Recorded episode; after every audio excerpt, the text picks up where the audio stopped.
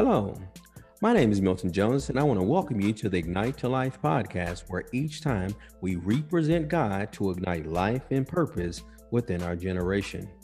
Now let's talk about hidden agendas, because last time we was talking about, are there things that God hates? And it was like, yeah, there are things that God hates, but at no time does he say he hates people. He hates things that people do because he knows doing those things will hurt you and also will hurt others in the process.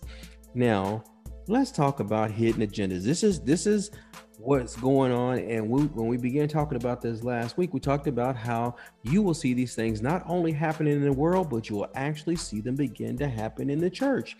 Because if you continue to do the things that go counterintuitive towards the Word of God, these things are going to draw you further and further and further away from the truth. In fact, Jesus said in Matthew 24, he says, one of the first signs or indicators you need to be aware of is deception is going to be running rampant. And he even talked about it's going to happen in the church. Now, if you would turn with me over to 1 Timothy chapter 4, that's 1 Timothy chapter 4. We're going to talk about it, starting in verse number 1. I'm reading out of the Passion Translation, which reads as follows. It says, the Holy Spirit has explicitly revealed at the end of this age, many will depart from the true faith, one after another, devoting themselves to the spirits of deception and following demon-inspired revelations and theories. So he's saying at the end of age, when we start going towards the end of age, many people are going to begin to depart from the true faith. Now, if they're going to depart from true faith, it's going to be replaced with false faith or with deception or something that's going to cause them to be misled and go further and further away from the truth. And how is it done?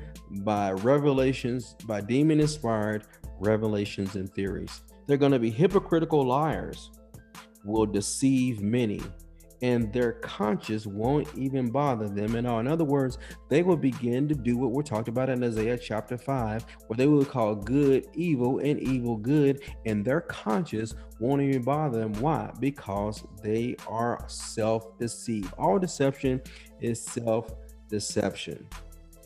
Now, they will begin to require celibacy and dietary restrictions that God doesn't expect, for he has created all foods to be received with a celebration of faith by those who fully know the truth. Now, when most people begin to get off, it's not all of a sudden.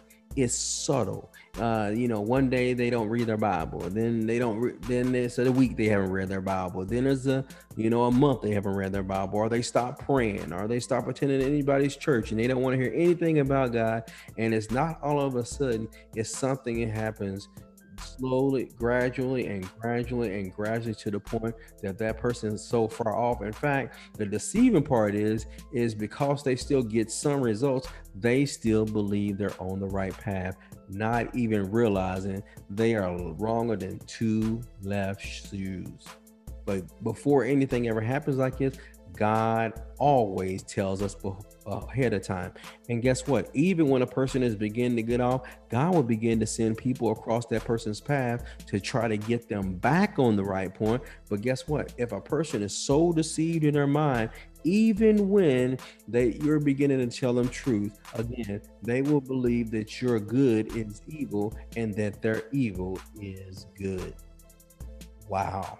Man, this is getting good.